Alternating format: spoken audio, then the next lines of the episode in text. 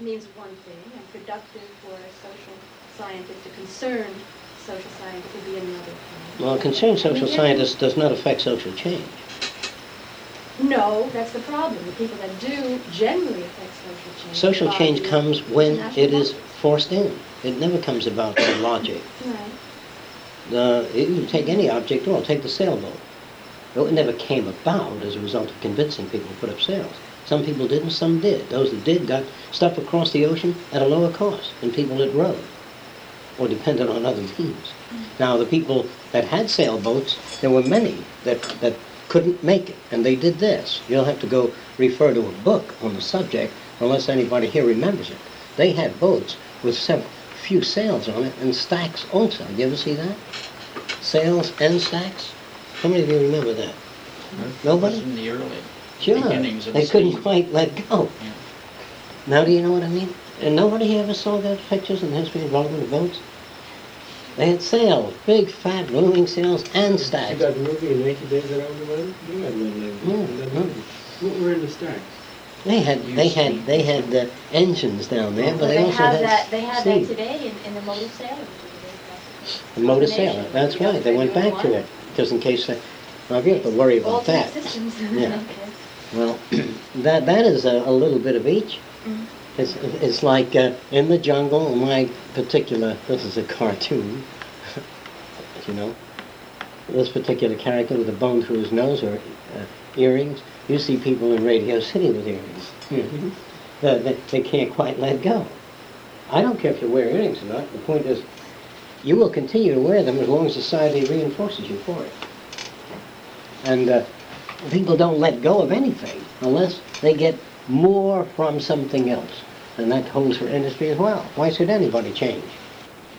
Why should anybody buy a desk calculator? Why should any corporation come over to the engineers and say, here's a Christmas present for you? They give them desk calculators. Well, that's fine. They can do 10 times the work with it. Get more done in less time. Why does industry do that?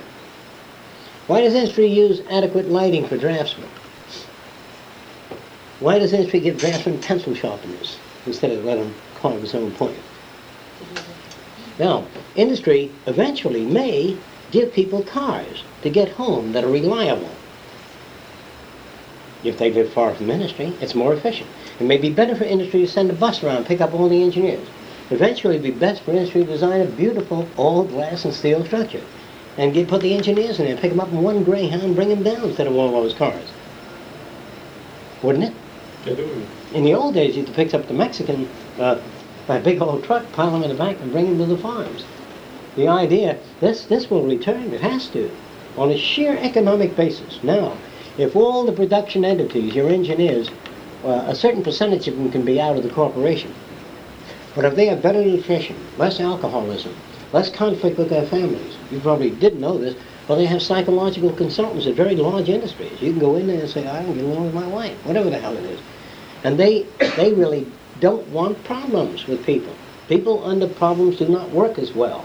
And so we are nearing the time with essential people that they're beginning to, sit, to consider the physical mechanism of man as part of the productive equipment. Is that so difficult to understand? All right. Uh, they also found out that uh, Westinghouse that fluorescent tubes reduce irritability in people, and absenteeism, and nervous disorders. A specific wavelength. Yeah, so they changed and they put a little yellow cast to it. And attendance was up again 70, 80%, as against 60% under certain conditions.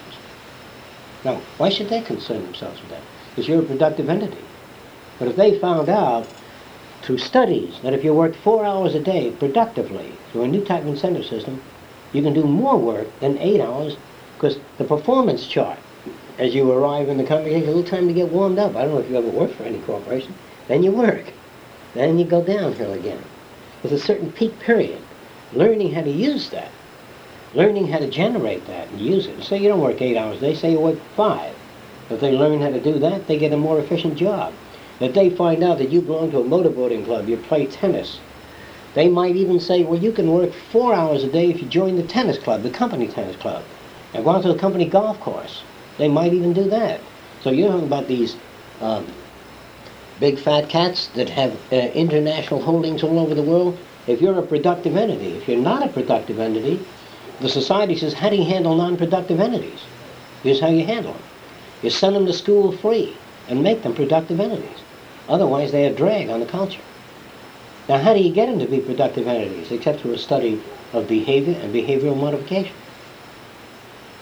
Now, thereafter, you can plan population control, which is also essential. So I'm just trying to tell you that industry, there's a new drafting pencil, I don't know, John gave it to me or, or Carl, but I used to sharpen my pencils continuously. This new drafting pencil has a super thin lead, and it's always sharp. You don't need to sharpen it. It's, as thin as it is, it has a metal tube reinforcing it on the way down. Is that right? Little metal lead tube. to you. Carl. Yeah, and you can do your drafting and never sharpen the pencil again. Now, the lead is very thin. It only sticks out a little bit, but it'll give you a hard, thin line without sharpening. Now, this is what people want. Eventually, uh, the company may even give them to the draftsmen. Say, here's a gift. It says, you know, Boeing aircraft. Here's a pencil. Even though the pencil cost them $10 a piece, wholesale. They bought 10,000 of them, see? And they give them out to their engineers. Gee, thanks a lot. Gee, that's great. The guy is not at the sharpener all the time. So how much should a company do for its personnel? Well, some companies work this way. If a lot of personnel is available outside the plant, which is what corporations love, and nine of them get sick, it's much easier to get rid of the nine and take in the unemployed, put them to work. They get sick, you get rid of them. You have no responsibility to do anything for anybody. But if your country operates at, say, 80% efficiency, where everybody's working, then you can't do that. You've got to take care of everybody. Now, the people on the outside, if they get sick, there's taxation. A lot of the corporations don't pay taxes. They expand, diversify, so they don't care. But if the taxes ever fall into their hands, which it will ultimately, through technological unemployment, then they have to concern themselves with the entities. In the early days, they take a lot of them, put them in the Marines, or the, they're thinking now of going back to CC camps and things like that. I think you know about the Carter administration's views. A CC camp used to pay people $60 a month, room and board. Maybe now it'll be 200 a month, but it's cheaper than prisons. It's cheaper than police state. So they'll do that. Now, once they build these campgrounds for kids, they're going to also find out they're just picking a bunch of leaves in the forest when you're unemployed. There are other things a person can do. And amongst these people, they would give them opportunities to go back to college. And also, if you work and go to school, you're not as productive. Yes. Why, the people left by, the, by themselves, they'll destroy the society unless they're occupied. They will do what? They could destroy the society with crime and Oh, yeah, absolutely. It costs them more not to deal with this. No. I was reading now recently, and not recently, just a couple of years ago, the telephone company dealing with fiber systems of transmitting telephone signals. A little bundle of fiber optics run on the ground, uh, and they use lasers. And that takes care of a wiring system that was that large in the early days. They moved it down to that. Why are your telephone bills going up? Because laser optics can carry much more information in a bundle of those wires, and they cost less.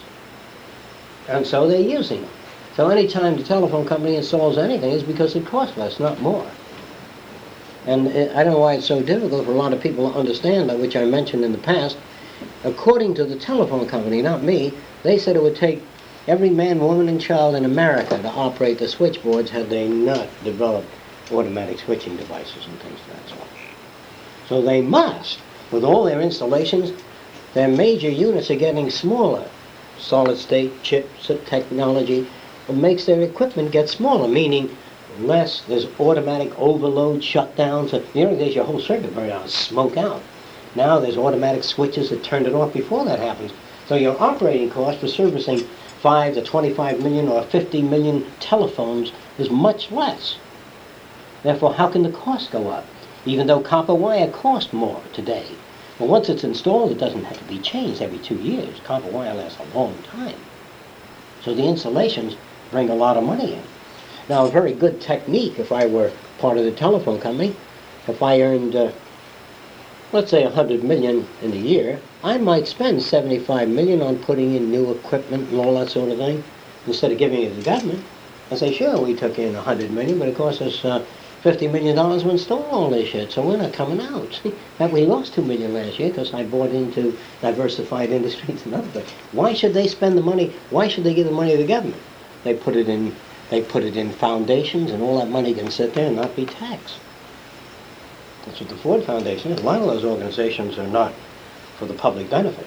So uh, when I say the March of events will change things regardless of the fat cats, regardless of the fact whether they read books or not, they are forced to make those changes. Now let's talk about the same problem in individual behavior of people. You put a person in an area, and there's a lot of people here that have a fairly common set of values, whether they're good or bad.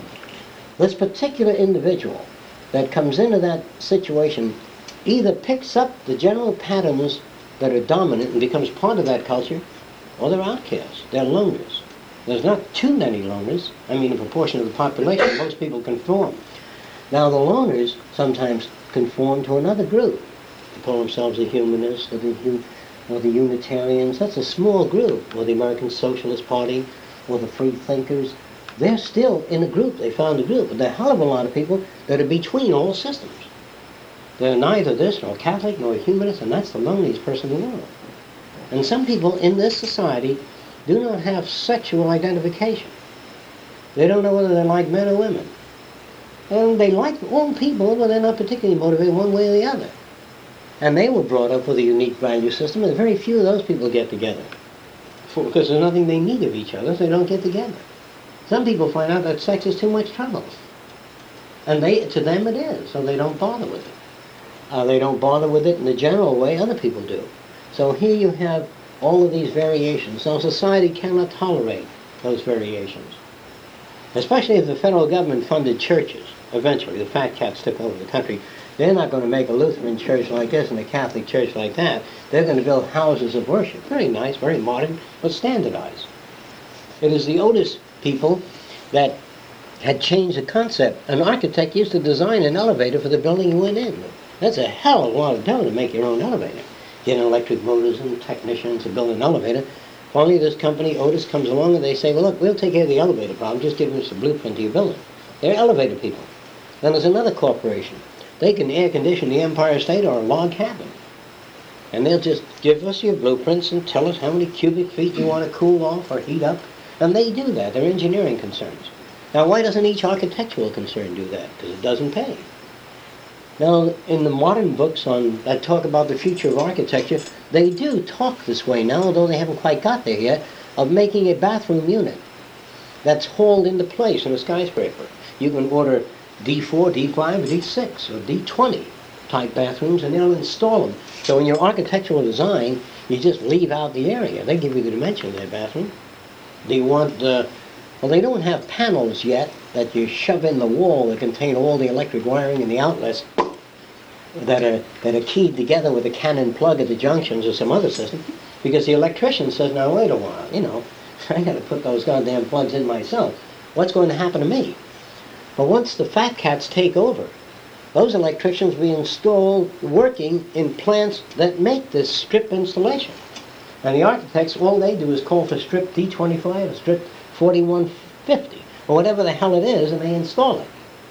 Now, that's why the fat cats will wind up things and make it more efficient. Because the fat cats have oscillations in the operation of their industry. Humans have oscillations in their lifestyle. The fat cats don't give a shit about that. If you're in at 4 o'clock, do your job, go home at 5, or whatever, they don't care. But if you cause oscillations in your own life, they really don't give a shit because it doesn't touch their lives yet. But high productive people, or I'm sure people that are essential to industry, uh, are not treated that way. They're treated as production units. Now that's a terrible term. Well, that's the way you look at people. You say, I'm not going to see Mrs. Harris. What the hell is she to me? I we don't relate. She's a non-productive unit to you. But when the fat cats turn around and say, you got no use for white trash or niggers, they're talking about them as non-productive units. The police find that Negroes create a great many problems. They're not concerned with they live in poverty, they're overcrowded. Their job is that they see a black man walking through a, a middle-class suburbia and they wonder what he's doing in town. He has to have a plumbing bag or something to show that he, he has something to do. I think it was a, a black man that said to me that if he's late, he never runs after a bus. People would think he's committed a crime. He said, whenever a black man's running, he, says he's got to walk. He can't run, especially through suburbia. Now, these patterns are probably not dominant. But whatever the pattern of a person is, they tend to seek out some area of identification because of the nature of society, movies, books, etc. and so, those that can't identify become part of Psychotics Anonymous. They still come into a group. It's just I get I get pissed off at anything. That's just sort of like. Then they find that there are people who get pissed off at similar things. Is, did your wife ever pick up the brush and want to hit you with it? Yeah, I didn't know that happened to you. Well, all these people find a subculture here. And they can't live without going from one therapy interaction group to another. Because they get tired of the same goddamn group, too. They go to another group. So they are subcultures. They read a lot about psychology, but there's no behavioral engineering in the group that gives them assignments. I want you to keep a record of how many times you blew your stack this week. Bring it in next week. Then it means the system is not effective. If you go out of a system, they want to know how you're operating. I gave you a set of tools and you never take his engine apart by hand, pounding away with a hammer. If you give a person a set of tools, did you find them useful? Uh-uh. Why not? Because I don't know how to use them. So you got to show a person how to use the tools. Someday, therapy groups, I, I don't like to use that term, where people come to learn newer methods of human behavior and problem solving.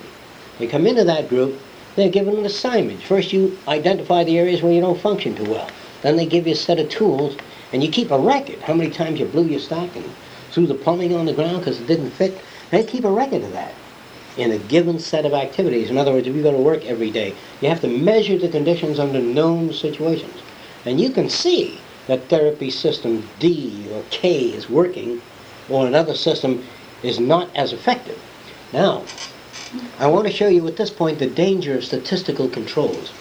Let's say Birgit comes up with a system of therapy, which she yells at the people, and they come back, and she, she knows what, what, what's pissing them off, and she builds up a system like that. And then she runs it for a period of three months, and the behavior moves down a little bit, less effective, down to this point. And so they cut out funds. That new system, in a year and a half, may go way up like this. This may be the early stages of change.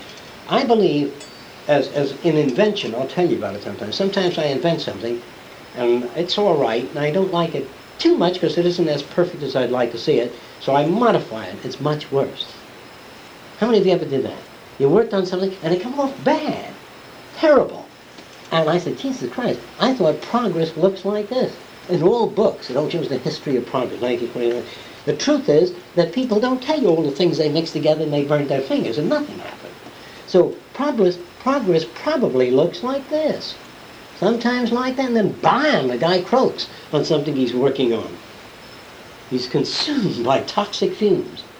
And, and sometimes progress looks like this, and then boom, right over here. I'm sure if you can recall, most of us don't keep a record of that because we're ashamed. We say, how are you doing? You're coming right along. You don't say, the, these, the, the last four months I've gone downhill continuously and used more equipment at a higher cost and found less and less in that area of research. And the guy comes in, he says, look, I don't want to hear that. I just want reduction. I want you to get it out. So he fakes his records. And we learned a lot about the reflex of the eye, learned about a retinal response. You have to write up a fucking report and ad lib. You know, don't enough. And so the finance committee says, yes, they're making progress. Finance committee loves this chart moving up. So does industry.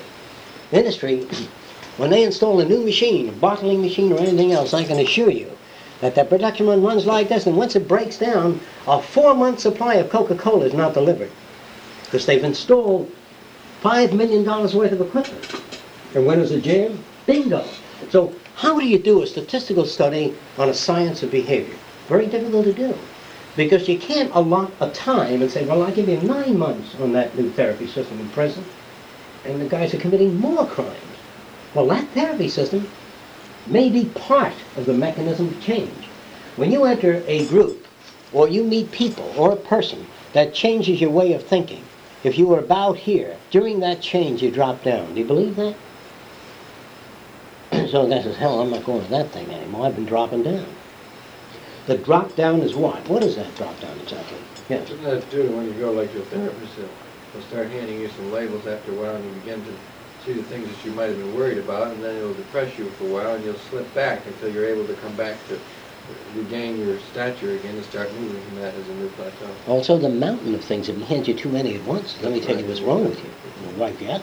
four flat tires. That's why friends walk over and says, what kind of person am I really to you? How do you feel about me? Versus I never even give you a thought. You're not worth a shit. No, no, people don't talk like that. But therapists might. Group encounters might. And you get up and say, my wife yaks so much. And says, well, how about you? Don't you yak too much? People come at each other. And they, they fight back. At least the encounters group, they get a rough idea of other people being somewhat like themselves. So we've got that problem in statistical mechanics. It hasn't been licked yet. Now, how would you suggest, if statistical mechanics means anything, and there are non-productive results, how are we going to use statistical mechanics to safeguard uh, the stopping of appropriations for a given uh, system of research because the results haven't been forthcoming in two years? They give you time, some companies. A friend of mine many years ago invented a, uh, a cellulose tape recorder. It Didn't exist. There were wire recorders when I was a kid. This guy took some some of the cigarette uh, strip that you had to pull off the pack of cigarettes. He took that thin strip and he bought a roll of it and he put it in a mechanism and he had a needle resting against it. And he cut that cellophane. He just he just indented it and he played music and it was very cheap. This is non-magnetic domains, just embossing various types of plastic. And the company gave him uh, a year, and then he was making progress, and the human voice almost sounded good. And then it sounded very good, but music didn't sound good. And the guy said, look, we spent uh, $75,000 on this goddamn project. We want results. And he gave him another two months, and they cut out. Because they gave you the reason why they cut out. The real reason they cut out is not because he wasn't giving results. They didn't have uh, an unlimited bank supply there, finance. They had other things. They could buy new parts, new hardware, new machinery, or invest in a, in a magnetic recorder. Now, watch this. Suppose you went to a doctor and you had uh, certain types of cancer that was very difficult to get at in different parts of the body, and they, they thought they might control it. Instead, they aggravated it. You don't walk over to the doctor and say, how much did you get last year? Now you're getting a buck a week. The results are very poor. That's statistics. We're cutting you out, because, but I gotta eat if you don't function. My brother-in-law had cancer, he died. My sister-in-law had cancer, she died. He gave them radiation therapy, they lost their mind. He got rid of the brain tumor, this guy was a drooling idiot. Then he collapsed of protein poisoning. No. how can you how can you take medicine? And you much they spent on cancer up to this time? Quite a bit. Well, statistically, this is what they've spent on cancer. The results, there are results, but there's certainly certainly nothing like the kind of money put in. So would you cut that out? There's a reason why people don't cut that out. Do you know why? Why do they cut that out? They'll cut anyone out in industry that doesn't function. Why do they cut out programs that don't produce in medicine? Because they're subject to cancer You policy. bet they are subject to cancer. They are subject to the same things that other people are. So they have to they have to be interested in heart transplants. It's especially the upper middle class are very much interested in heart transplants. There's a lot of money given to the heart fund, although it might not be a major killer. Does anyone know what the major killers are in this country? Heart disease. Hmm? All right. The, the, is it funded? Is, the, is it the major funded area? Right. Uh, you remember when, uh, those of you that weren't around then, but Franklin Delano Roosevelt had once contracted infantile paralysis. This president had it. It was heavily funded, much more than other areas, because somebody important had that disorder. So, getting back to statistical controls, how effective are they, and how can you work out a statistical method for the allocation of funds in regions that are not well known? Any suggestions? How would you handle that? Start from the beginning, from your budget, and say, we're gonna give you this much money, and when you spend it, it's spent. All right, doesn't that sound like that, that something like this, that, that the guy had swallowed some kind of toxic crap and he's able to regurgitate it and it takes a month and a half and the guy is almost up here about to regurgitate and the guy says, I spent a lot of money on it. And he cuts it out there and it remains in you. You know, because we don't, I don't think you can do that in the health sciences. I don't think you can do that in the behavioral sciences. You can't do it in machine technology. You working on a certain invention, you worked with great enthusiasm and then you came right near failure for some reason or other. And you said, I don't know whether to get off or stay with it. And he stayed with it. And he got up here and the guy says, no again. And he went down and he almost got off. Then he stayed with it again and it worked. Now, if he does that 11 times on some complex system, he's going to be a, a, The next time he goes and applies for a patent, he's going to apply it, reapply it, modify it, re- But if you're a first time you put out and they reject it, says, I guess I'm not an inventor. I want to go back to bricklaying or something else. Many people that are novice in the field that come in brand new are really a part of the history of art. All newcomers to any field make a lot of mistakes, so to speak. They make a hell of a lot of mistakes. But it is not, when a person works in their garage and you see them making mistakes, you see them moving in the wrong direction, you say, gee, I thought you were very smart. You were all this wonderful invention here. I see you putting a little glue on some paper, you know. I expect to get results from that. No, people work privately because their friends come in and they annoy them. They want to try. Why don't you put that down there? I'll. They come in like. There's somebody else to try to put a flat surface on it. It doesn't irritate your fingers so much. And people bother people who say you're interested in photography and you, and you put, uh, you shake a photograph while you, you shake a photograph while you shake it back while you click your camera. And you get an extended shot of a house. It's sort of an elongated, uh, elongated picture of a house. Something like a lot of lines dulling off into the background. And the guy says, what the hell is that crazy thing? Well, I would say the search doesn't have any limits as to what good research is or bad research. I don't know if it's a good idea or a bad idea to do anything. this may be significant at a later date in another certain situation. Now, I remember my mother, she used to put lots of olive oil in a frying pan, lots of it. And she'd let it go for a long time. And I used to watch the shimmering lines going up all the time and, and hold it up at the horizon and watch the horizon shimmer, you know, in the background. Now, I always used to watch that. I found it interesting. Also, driving a car, you see, in the desert. And that impressed me. I didn't know what for, but I was just impressed by it. But years later, we had a miniature rocket taking off on a movie set, and it was blasting away here, but uh, it just didn't look right, so I fried some oil and put it in front of the camera and boiled it, you know. And the shimmering lines, when that blast came out of the rocket, the whole atmosphere was shimmering in front of it. So the guy said, what's the use of that? I honestly don't know. I honestly don't know what use it is, me holding up a polished stainless steel tube, looking at light, and watching the interesting patterns in it. Then I'll move it around. Then, instead of holding it up at light, I will cut a piece of cardboard with a, a sort of a cross-like aperture in it, or I'll saw it out of metal, a cross-like aperture, and put it in a steel pipe end, put a light behind it. You get very interesting especially if you shift the light. You get double X's going around too. Then you take linear patterns and put them in there, and then they begin to cut out zigzag patterns. Now, what the hell is a practical thing in that? I really don't know. I have no idea. But years later, years later, people want to build a movie set with a tunnel and a train going through the tunnel. And then you learn how to work out a ring effect of light so the rings travel through the tunnel and, uh, you know, because you've observed that phenomenon in a spiral in the back of a highly polished tube. Looks like the, uh, the camera in that tunnel looks like the train is moving at 100 miles an hour. You don't need to build a tunnel and roll the camera through it. So, curiosity in some instances pays off and sometimes it puts you in jail. And sometimes you get burnt as a witch.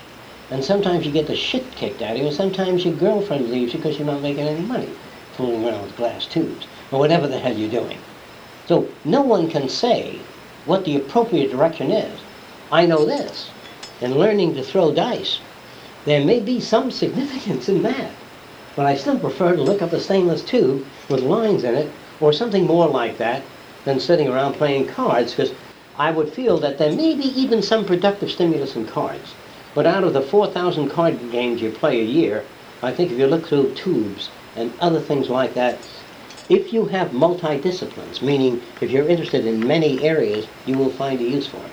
But if you look through a glass tube and you look through a sp- water spiraling down a, a drain with different substances or, or fluids in a different viscosity, different color, you're going to get interesting patterns and, well, interesting, show to your friend, put it on the shelf. But if you're not in chemistry, special effects, or anything, you may never ever get to use it. So people become, the road through life is really something like this for most people. As you move off the path and come back occasionally, you can bring new things. But the further you move off the path, the more trouble economically, socially, behaviorally when you move off the path. I'm not suggesting that you don't move off the path or stay on the path. I wouldn't even dare suggest that. But if a person moves off here, they're called far out. And far out may be way in in the next two years. Everybody that's far out is way in. What's far out? That rocks. All right. So we, we really don't know a lot of things. And I'm saying this, I don't know what good random piddling is. Meaning, if you hold a thing in your hand and spin it around, spin a rock on a glass surface, that's piddling in general. And people come into the area and say to kids, now what the hell are you spinning that goddamn rock on a table? Why don't you go and do your homework? Because they may learn something about centrifugal force. They may learn something. No matter what you do, if you stick your finger up a cat's ass, you'll learn that you can't get all the way in. You'll learn some things. But so I cannot put limits on what people ought to do, except in the regions of experimenting with other people, inflicting pain upon them. In fact, there was an article in the Anti-Vivisectionist magazine. Did you see that? I thought it was pretty good. For the first time, it made sense. It showed this synthetic, uh, scholastic human that gets heart attacks and regurgitates. You must have seen that. They give him a shot to revive him, and he goes through uh, all kinds of trauma, and the eye pupils contract, you know, dilate, and uh, it's connected to a computer. And this magazine suggested, why can't we simulate biological effects on computers instead of killing cats and dogs? Now, that's interesting. But the only thing the matter with these people is they don't suggest how that's done. How do you do that? In other words, it is possible today to feed a computer the probable combinations, chemical combinations, and get some kind of probable results on a computer. But there are areas that are not well known. If you add too many different things, and the temperature and everything else, not, it's very difficult for the computer to track down uh, data that hasn't been verified in the past. It has to be within the realm of known phenomena. Although they've done that to this day, which I mentioned before, on aircraft. They've been able to simulate aircraft conditions on a computer, put it through barrel roll, flight, takeoff, rate of climb, and modify the design, even though they have a visualized display of this plane which has never been built. They can, to a large extent, do that in machine design. But there are certain things they can't do in machine design. You don't include quality control in a production design. Something may break down in the line, and you get a hell of a lot of pots and pans that are stamped with distortion. So they design something in the line to cut that out. That doesn't pay unless you have a national contract for pots and pans. It doesn't pay to make a machine so sophisticated that it can measure all changes or the beginnings of changes in pots and pans unless you're turning them out like a Ziegler. So quality control has to be installed where you're turning out things in, in large quantities. Now, what's quality control in human behavior? If I find a way to behave and it works for me, by the time I get through imparting that method to other people, society's already undergone some kind of change, and that system may be no longer adequate. If I gave you an adequate point of view for this culture, two years from now, it may be obsolete. You may read Future Shock and say, my God, the views that he gave me about decency and brotherhood are obsolete. So talking about human growth is a difficult subject. It has to be in context of an existing civilization with existing population and dominant values. Then you can spell out optimal behavior within a certain covering certain parameters of that society, which make it effective, an effective range outside of that. But if you don't have the parameters of an existing society, the factual occurrences, dominant values of that, what do you adjust to? All right, now a subculture adjusts to certain areas within that society. Can't fit in. They go out here and they come back to this area because that's the only area they can identify with. So you have spots in your culture, what we call social oscillations in the behavioral continuum. So what we'd like to do here is try to identify what we must talk about, the kind of studies we must make, and how allocations ought to be presented in solving a problem. Whether it's the right amount or wrong amount, and say this whenever funds are cut out. It isn't that you didn't put out enough results. You may be near things. We've made a decision. We may be wrong. We're cutting out the funds. Now, if somebody knows that you get it sooner or later and they stay with you, you say, I, I don't care, Fresco, I'm going to stay with you. My grandfather died, left me $2 million. You may wind up 50000 in the hole if you keep staying with me. It was an interesting venture. I believed in the guy. You can believe in the guy. The guy can be absolutely honest and not arrive at the end goal. And you say, well, look, let the foundations handle. I'm not going to take my grandfather's savings and put it in some venture that Fresco wants it into. You can do that. Or you can get uh, $25,000 and not put it into a ven- venture fresco once in winter. And somebody else might put $20 in it, and it might go real well. But the probability of it going real well, there are too many contingencies, too many other factors. I can never tell you where to invest your time or your money or what person to spend time with. You make that decision. And so, there are people that we dislike, actually dislike, sometimes for projected reasons. And at a later date, we learn that they were projected reasons, and we like them more than anyone else we've ever known. Because we never really looked at those people a certain way. Does does know what I'm talking about? So decisions made at different times. There are many people that were going together for many years and they split. And it was years later that they realized that was a pretty good setup. Happens all the time. It was a pretty lousy setup. It happens both ways. So when you come here, I'm not really able to tell you what to do. But I certainly can warn you about certain things, such as thinking that you've identified all the problems or thinking that there's a way to actually evaluate the general direction. There isn't always. You come up to me and say, working on some odd thing far out, I'm going to look at it and say, it's very interesting. But I'm not going to say, have you considered the practical values? I I don't know. How do I know that? No, once, once you do that, you pat the person on the shoulder and say, keep going in that direction. And they go and they're broke. And they find out that 800 other people invented that thing. They spent a lot of money on models and everything else, and the thing's out. Not only is he broke, he's in the hock. $7,000. Because I encouraged him. There, there, go ahead. Stick to it. and he said, you kept your mouth shut. I was about to quit. So when a person comes up and says, what do you think I ought to do? I got $5,000. I want to stick it somewhere. They well, do what you want with it. He said, well, I don't know what. Go ahead and do anything you think you want to do with it. But if you start saying, well, put it in my beauty parlor, see? They put it in your hairdresser shop or something, and it goes broke. The guy says, I had to listen to you. This person doesn't sit back and say, well, you worked your ass off, didn't work. Very few people can do that. You worked your ass off and it didn't work. There are very few corporations that come over to you and give you a three-year project and the guy get no results at all, all negative. Come in with a cigar and say, here, $40,000, take a goddamn three-year cruise all the work you've done, what you tried to do for corporations, American. It works out. And you come in after the vacation, they say, we got a brand new lab for you, but take it easy, don't work as hard as you get too much sleep, because they have the same devotion to you as though you succeeded. And I think that's the attitude that's needed. Not to downgrade people when they work at something and don't come up with the answers. Is everybody that doesn't see that? You can work your ass off on hair transplants and not succeed. The guy loses the three hairs that he had on the side with your new technique. But the guy did work to try to do the job. And these are the kind of attitudes that I think would make it so much easier to get along with all kinds of people. We always have a performance chart in front of other people. All of us. We carry a glass chart. And I say, this is how Taylor ought to perform. On my own glass chart. And I get mad at Taylor because he doesn't match my glass chart. The point is, look at your look at yourself in the mirror and hold up that glass chart. Oh shit, this thing's got no merit at all. This system. Do you think that there may be a relationship between what you would call good writers and hack writers that, that are good writers, but they can't sell their work? They become hack writers. They grind out lots of stuff. Do you think that there might be a parallel in research? Where if you take on a sophisticated idea, you have to haggle every inch of the way? And if you take on something more simplistic, people recognize it and say you're practical and you're a genius. Does anybody here have difficulty understanding that?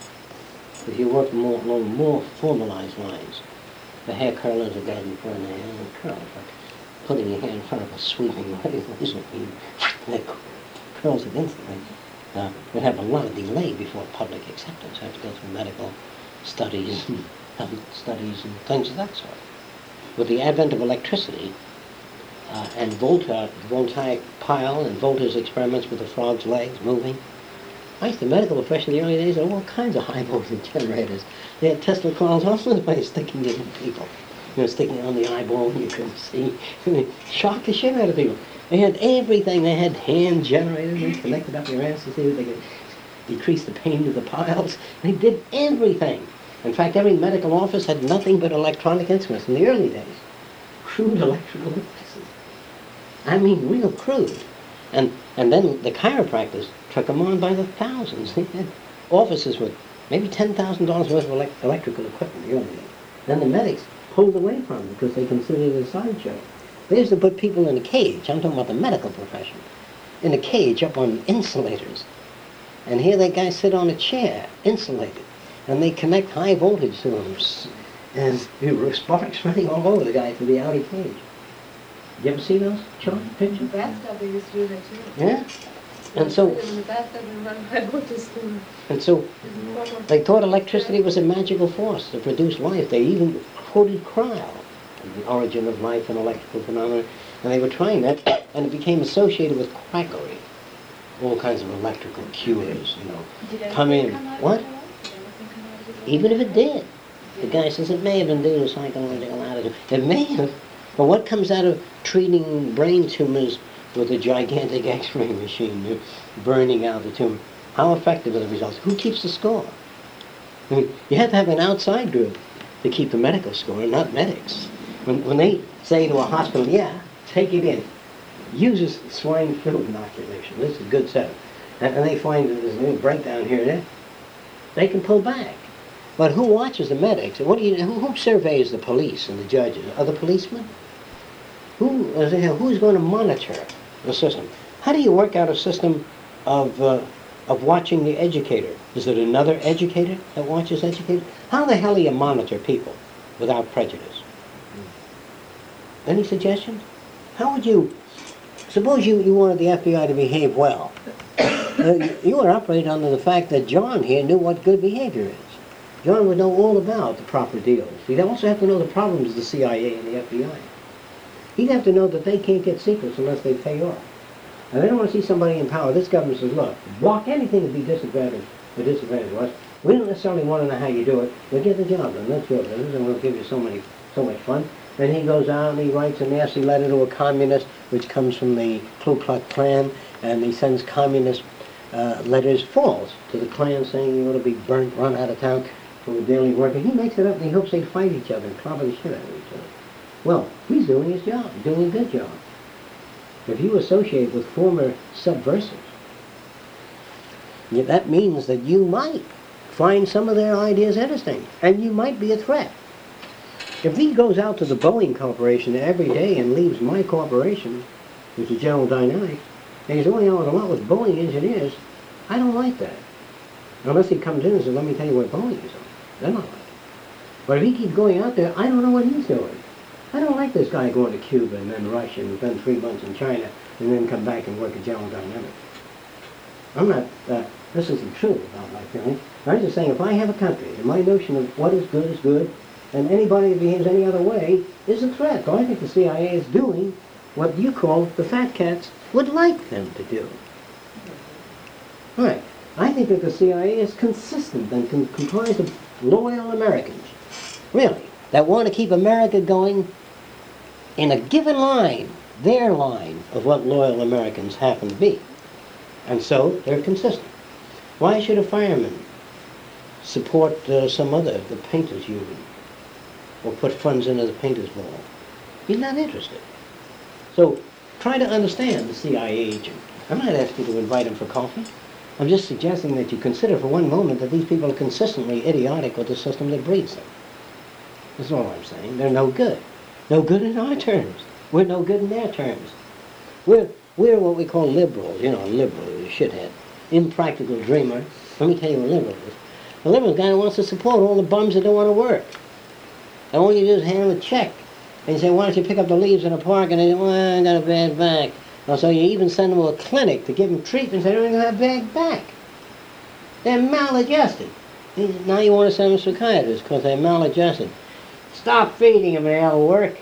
What up a big food kitchen? If they got any coupons they don't eat. Stop giving guys handouts. Guy come out in the street says, man, to work and give me a quarter for a cup of coffee. Go get a job, you goddamn bum.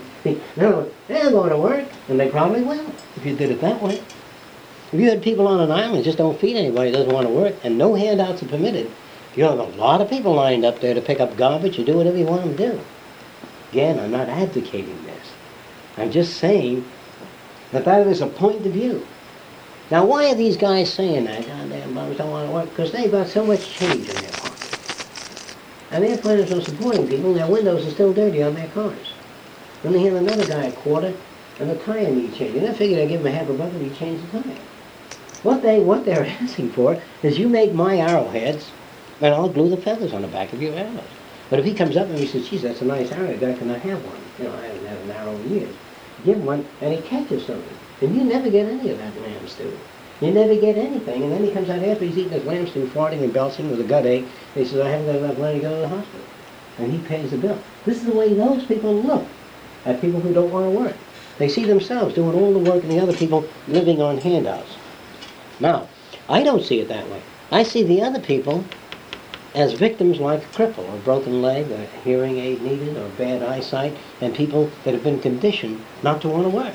I see them just as a cerebral product as you see a physical product with a broken leg. A guy doesn't want to work, a girl doesn't want to work. I can understand the work has been unpleasant, but there's nothing wrong with them. They're not asking for a handout. They're finding out that if they can get by without working, it's easy on their nervous system. They get very nervous working and feel ill at ease. And work is very annoying and painful, produces a lot of stress. Yes, you know, that's the truth. And it does. So who's right? They're all right. But you live in a country that doesn't consider all of those aspects. So you have problems. Okay, I would just say that in the future, if you want to get a divorce, and doesn't, what are you waiting for? Move out. but you don't have to go anywhere for it.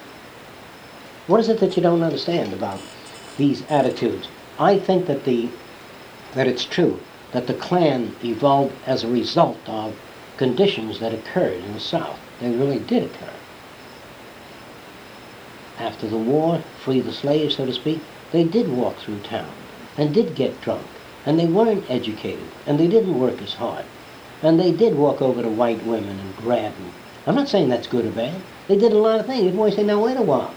We're going to nail them by their toes on a tree in the heart of town, upside down so that any other nigger that sees that, they keep your eyes off white women. I'm not talking about the value being white or wrong or good or bad.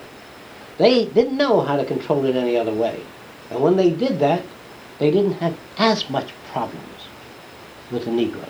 Now, if you give the Negroes total freedom, or anyone else total freedom, without education for it, and the finances to back it up, and a place to go to express it, then you're going to have chaos. I would suggest to you that if you gave all the old-time army men of World War II three months off with pay, you'd have your jails filled, a lot of bloodshed and beatings. Do you buy that or you're not sure? Through that, you say you give... If you gave army men, those type of men, three months off with pay, they're not going to night school. They're not going to buy uh, the theory of the leisure class and introduction to social science. They're going to go a certain route because they're not educated to go another route. So the point is this. Do you ever give out funds or do you provide people with an environment? This is what I'm always talking about. Instead of handing people funds, you provide them with an environment for modification. He says, yeah? What kind of an environment? Are there pool halls there? And, and I say, no, there's just study and learning and experiment.